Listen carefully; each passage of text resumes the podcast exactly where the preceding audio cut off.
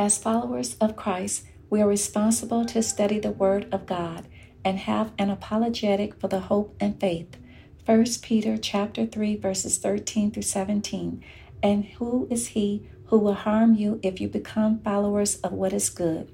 But even if you should suffer for righteousness' sake, you are blessed. And do not be afraid of their threats, nor be troubled, but sanctify the Lord God in your hearts, and always be ready to give a defense to everyone who asks you a reason for the hope that is in you, with meekness and fear, having a good conscience, that when they defame you as evildoers, those who revile your good conduct in Christ may be ashamed. For it is better, if it is the will of God, to suffer for doing good than for doing evil. Long suffering helps us in many ways because it slowly changes us. The process is painful and long. It helps us slow down and look and think about our actions and how we did things and reacted to stuff. It's like being inside a prison where there's not much of anything you can do within that small space.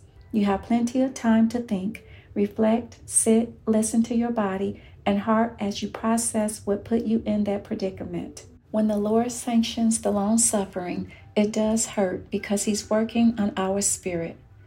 Our emotions are struggling with the changes.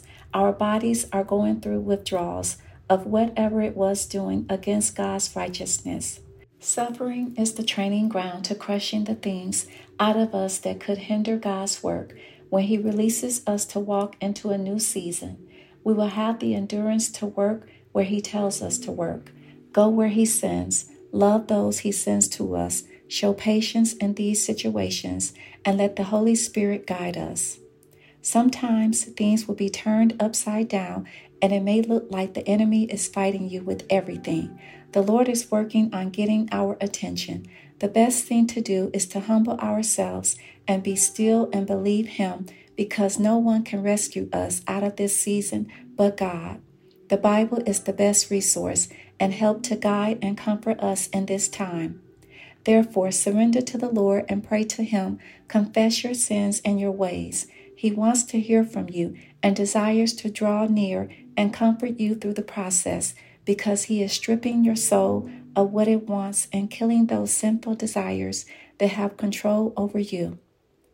Sometimes the Lord will not touch anything else in your life while He is cleaning up our minds, hearts, and spirits. However, the Holy Spirit cannot dwell in an unclean vessel, nor can the Lord trust us to do the great and mighty things that the Word declares the saints will do.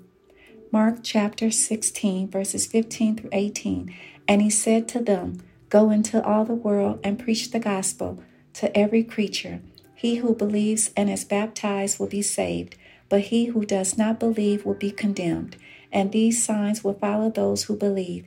In my name they will cast out demons. They will speak with new tongues. They will take up serpents. And if they drink anything deadly, it will by no means hurt them. They will lay hands on the sick and they will recover. Thank you for listening.